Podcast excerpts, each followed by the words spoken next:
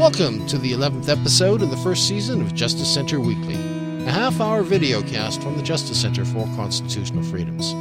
I'm your host, Kevin Steele, and with me today is the president and founder of the center, John Carpay, who is here to give us a report on the George Jonas Award dinner that took place in Toronto last week. John, how did it go?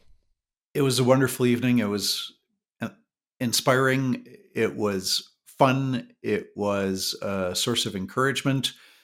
Uh, it was it was sold out weeks prior. Uh, Jordan Peterson was there in person. There were many many people got a chance to shake his hand, get their photo taken with him.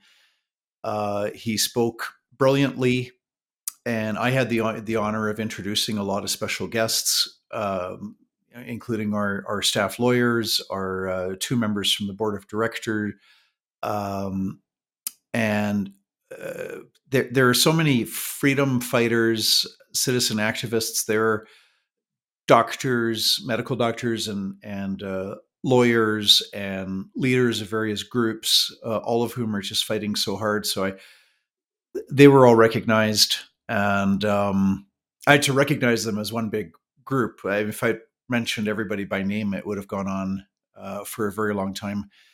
And just a, just a wonderful evening. Mm-hmm. Of course, as you say, Jordan Peterson was the recipient this year.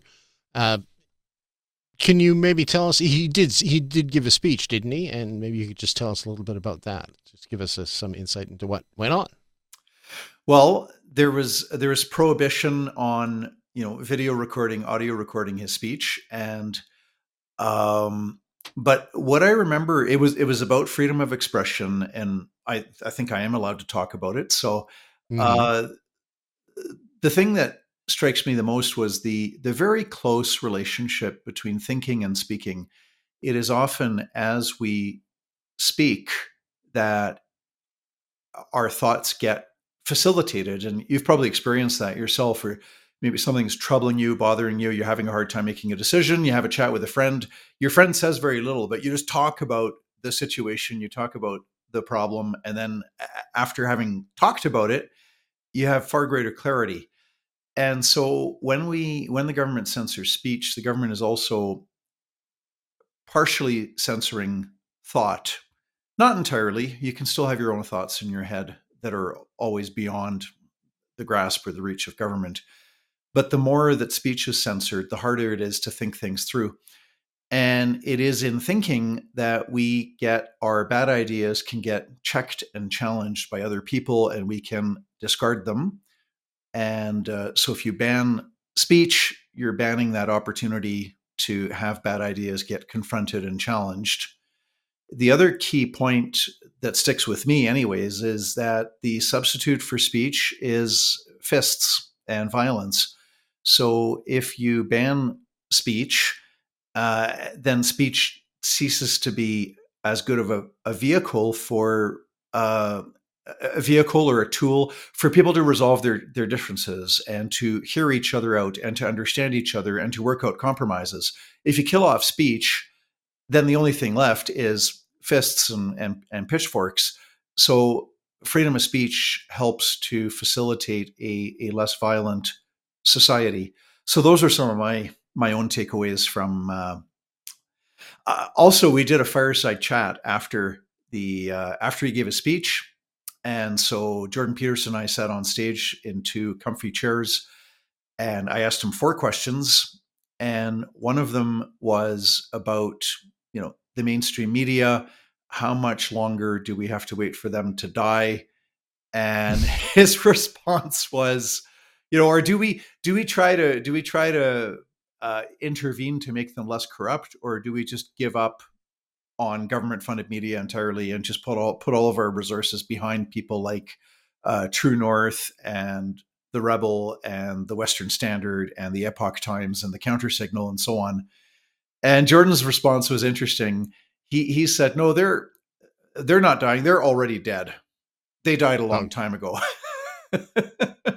yeah, I suppose so. But you know, they're still prevalent in disseminating narratives. I mean, that's obvious. Uh, I even as I do research for this podcast or the the one that we, you and I do audio only, you know, a lot of the times I'm checking mainstream media sources, even though I may not believe what they have to say. Um, I still do check them sort of as a reference for people to sort of follow uh, the progress of an issue in society. Well, Jordan Peterson referenced Joe Rogan, who was mm. denounced by, I don't know if it was uh, NBC or, or CNN, or there was some mainstream media outlet that denounced Joe Joe Rogan as fringe. And Jordan Peterson said Joe Rogan's got more viewers and listeners than this this media outlet. He also said that the um, when you see government funded media or so called mainstream media uh, on screens at airports, when they report their numbers of viewers, they include people at airports that are walking by as part oh, of okay. their viewership right. for their statistics. So, uh, you know, maybe maybe Jordan Peterson's incorrect. Uh, I, I, I would I, maybe you, like you raise a good point, Kevin. And maybe it's more accurate to say that that they are dying and they're not dead yet, because certainly in the last three and a half years of this uh, COVID lockdowns and vaccine passports nightmare, uh, which is not yet over we we've seen that that the government funded media do exert a lot of of influence. So perhaps it's a stretch to say that they're already dead. I I I would agree with that. I think, uh, but then again, I I know the uh, I guess the exhilaration of pronouncing them dead. So I'm I'm sure that that was appreciated on stage at least.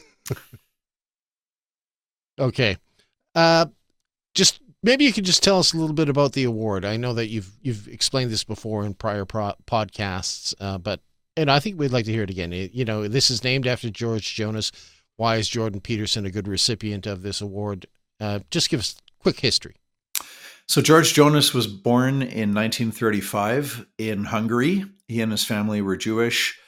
The uh, Hungary was governed by a an anti-Semitic fascist regime which towards the end of the war was replaced by uh, another pro-Nazi regime that was just violently anti-Semitic. And so they, uh, George Jonas uh, remembers living under the Nazis or Nazi supporters, uh, but he also remembers living under Stalinist communism.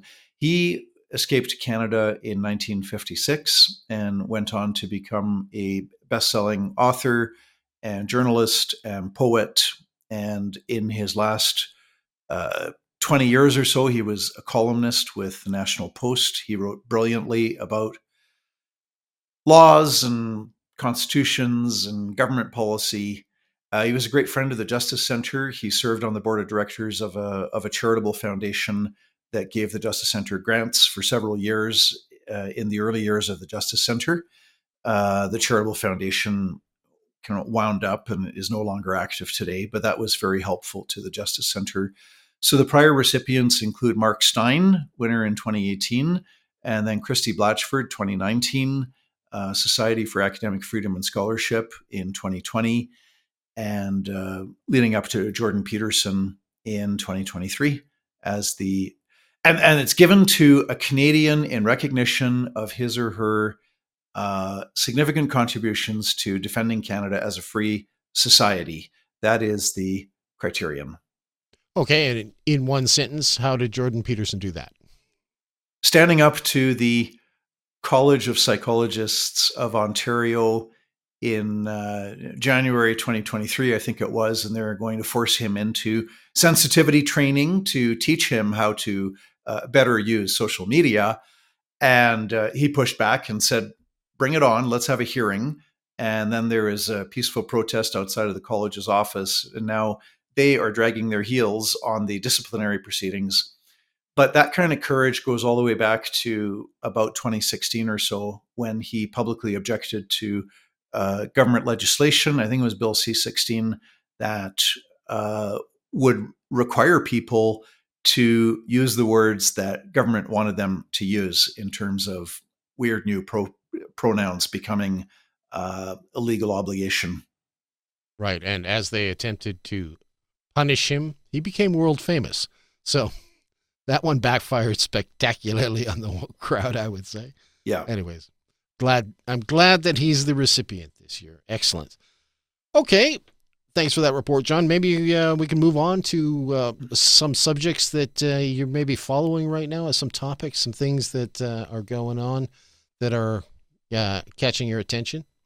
Well, the interesting development in New Brunswick, where the Premier Blaine Higgs uh, is saying that for children under 16, uh, parents are to be notified if the child, if the boy wants to become a girl, or if the girl wants to try to become a boy, if they want to take on uh, opposite gender names and start wearing opposite gender clothes, and if they want to, you know, take very drastic, uh, life altering steps like taking puberty blockers or taking uh, opposite sex hormones if they want to move in the direction of uh, transgender surgery. All of that stuff for kids under 16, parents should be notified. And that has triggered uh, outrage from the predictable quarters and the predictable name calling and the predictable fear mongering. So, outrage coming from certain uh, progressives that want to impose their agenda on on everybody. Uh, name calling, the premier is being called transphobic, and the fear mongering is well, your policy is going to drive kids to suicide, so you have to withdraw it, and you're hateful, and you're transphobic, and so on and so forth.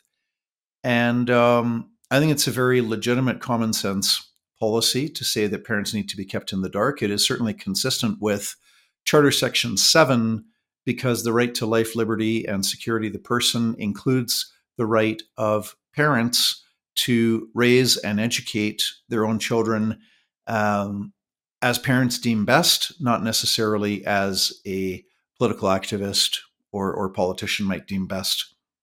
Right. Do you see the latest on this? Actually, uh, the Canadian press, which I consider to be the fakest of the fake news, has a new story out that a group of uh, New Brunswick PCs, progressive conservatives, are uh, trying to oust Mr. Higgs now, or Premier Higgs.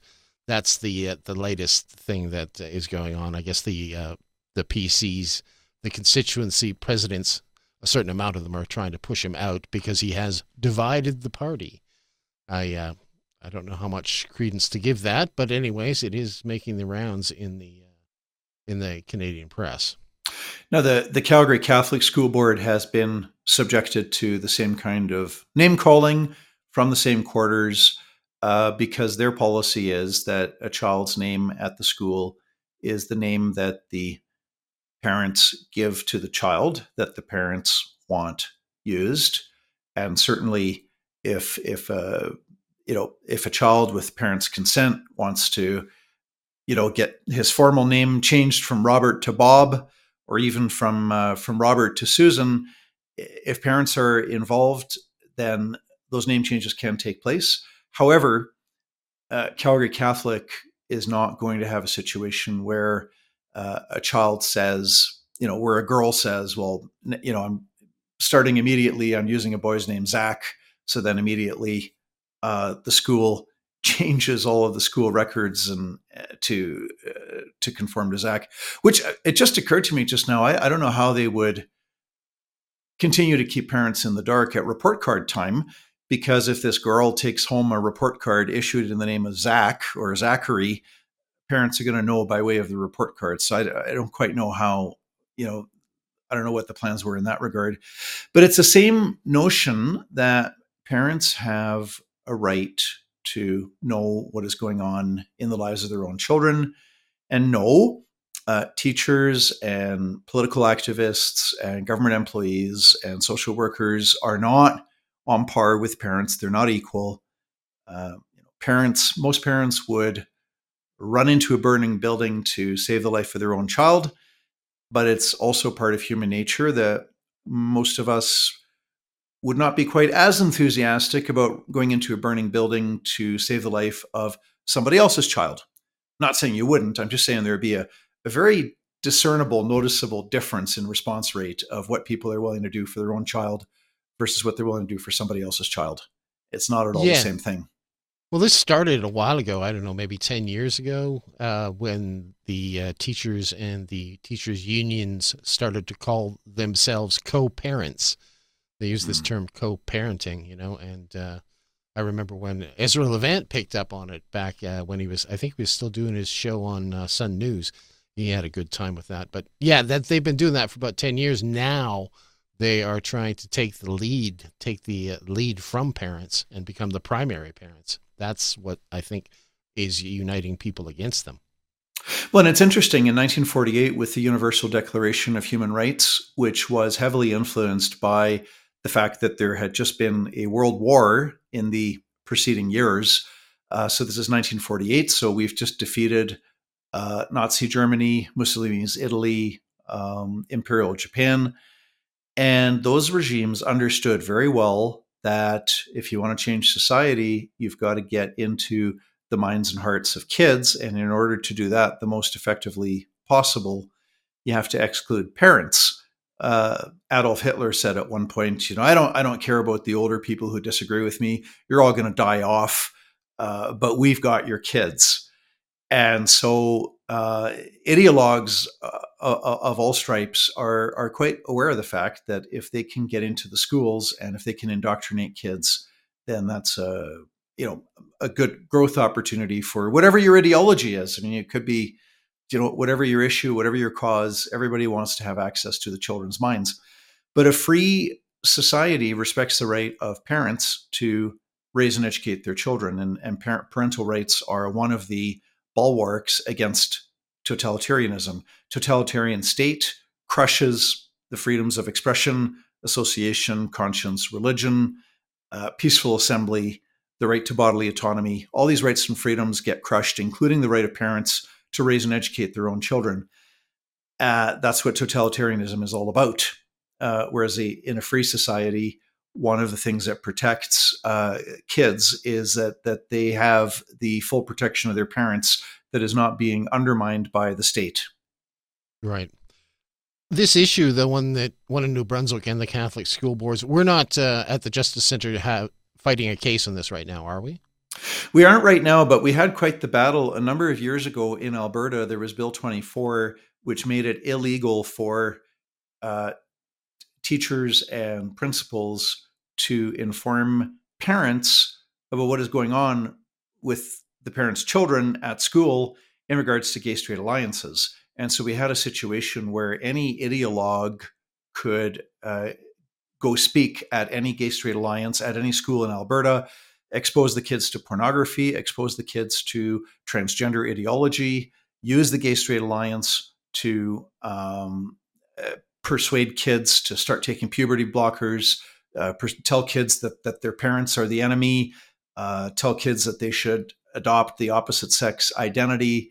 All of this was to be kept secret from parents under that law. And so the Justice Center challenged it in court uh, we were I've got a really thick skin, but we were, of course, we were subjected to name calling and we were called, you know, transphobic and homophobic and hateful. And we were accused of not caring if gay teenagers commit suicide, all these horrible accusations. And um, so we were willing to take the heat for that and be the tip of the spear in the court action. And that created enough political room for the opposition United Conservative Party to say that if they took power, they would repeal that law that kept parents in the dark. And so after the UCP won the election in early 2019, they did repeal that law. And so our uh, court action was rendered moot because what we were asking for in court to have that law struck down, uh, the government uh, used its majority in the Legislative Assembly and, and passed it and repealed that law on its own. And then our court action was uh, was declared moot. Happily so. One of the few times, I guess, where we're happy to see it declared moot when uh, we accomplished the goal uh, without having to finish the court case. Yeah. Yes, indeed.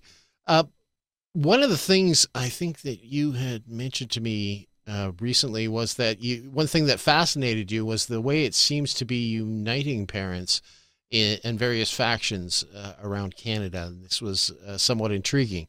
Maybe you can tell us, expand on that a little bit. So, in both Ottawa and Calgary, we had situations where Muslim parents and Christian parents uh, and and other parents not adhering to to either of those faiths we're there together, united, saying, Leave our kids alone. And the message, you can see this on the internet if you were to Google uh, Ottawa School Board parent protest or Calgary uh, uh Calgary parent protest. The idea is, you know, if, you want to be, uh, if you're an adult and you want to be transgender, uh, you want to dress up like the opposite sex, whatever you want to do in your own life, go ahead and do that. But leave our kids alone. That was one of the chants that the parents are crying out: is leave our kids alone. And parents do not want transgender ideology or or any other ideology uh, pushed on their kids.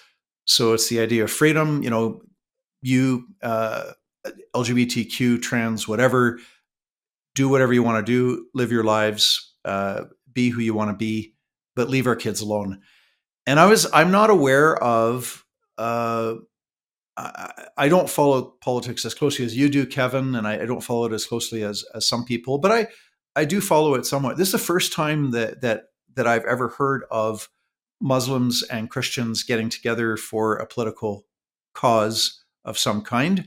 I could be wrong. Uh, maybe our viewers are you know welcome email info at jccf.ca uh, we can do a correction. You know, maybe there's other causes, but this is the first time that I'm aware of uh, Muslim and Christian parents actively, openly, publicly uh, joining together for a protest. Uh, in this in this instance, uh, being uh, in defense of of their children and and not sexualizing their children.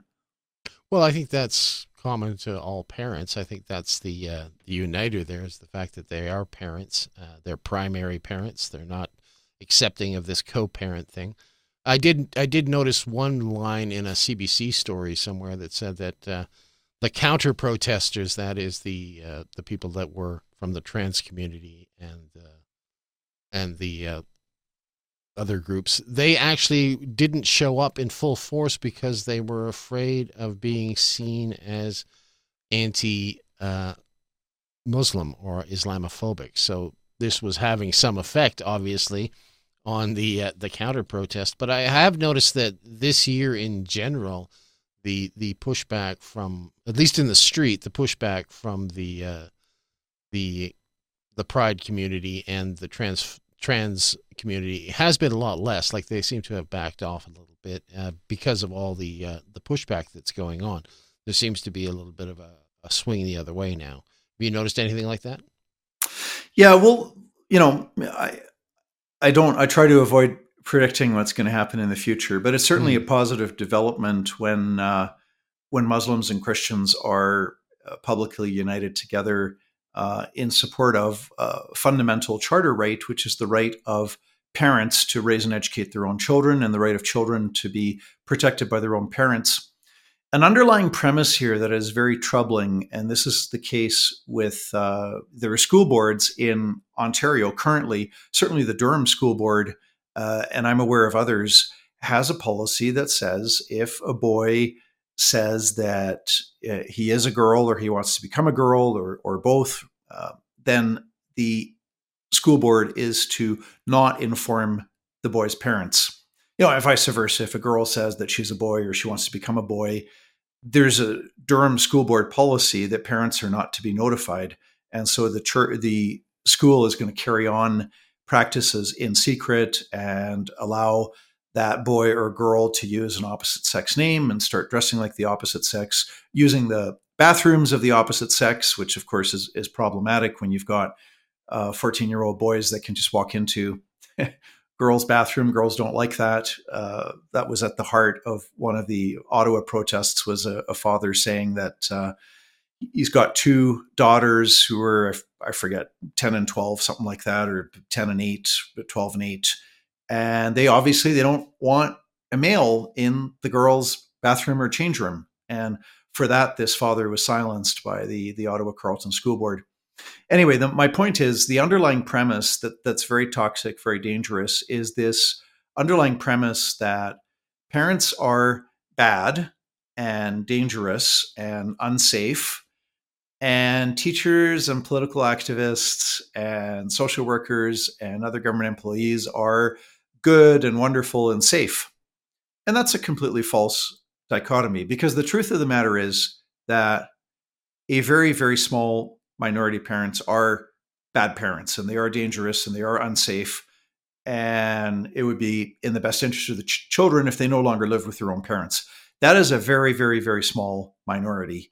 99 point something percent of parents uh, are imperfect, but they are not a danger or a threat. And it's the same for teachers. You know, 99 point something percent of teachers are imperfect, but they are generally trustworthy. They're not dangerous, but you have a small minority. Um, and the same for every group.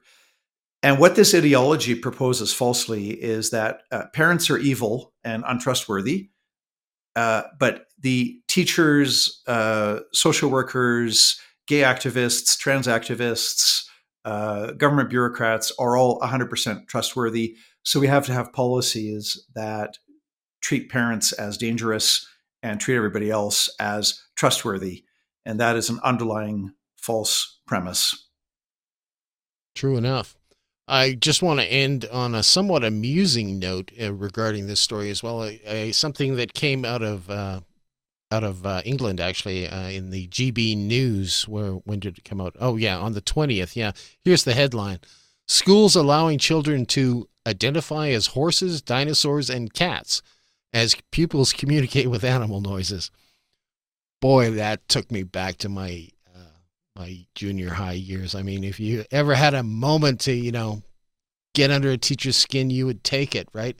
Obviously, these kids have picked up on, I guess, the ridiculousness of this identity uh, pronoun thing and have gone. Uh, uh, they're running with it. Let's just say, and uh, who knows how far that's going to go. It's it's apparently causing a lot of turmoil amongst the teachers uh, don't necessarily support this, but they feel that they're being silenced because they're afraid of um, being seen as bigoted, right? You know, so uh, yeah, kids are going to town with it. At any rate, uh, that's great, John. Thanks so much for being here for the uh, 11th episode of Justice Center Weekly. And I know I'm going to speak to you again real soon when we do our audio podcast. Thanks a lot. We'll talk to you then.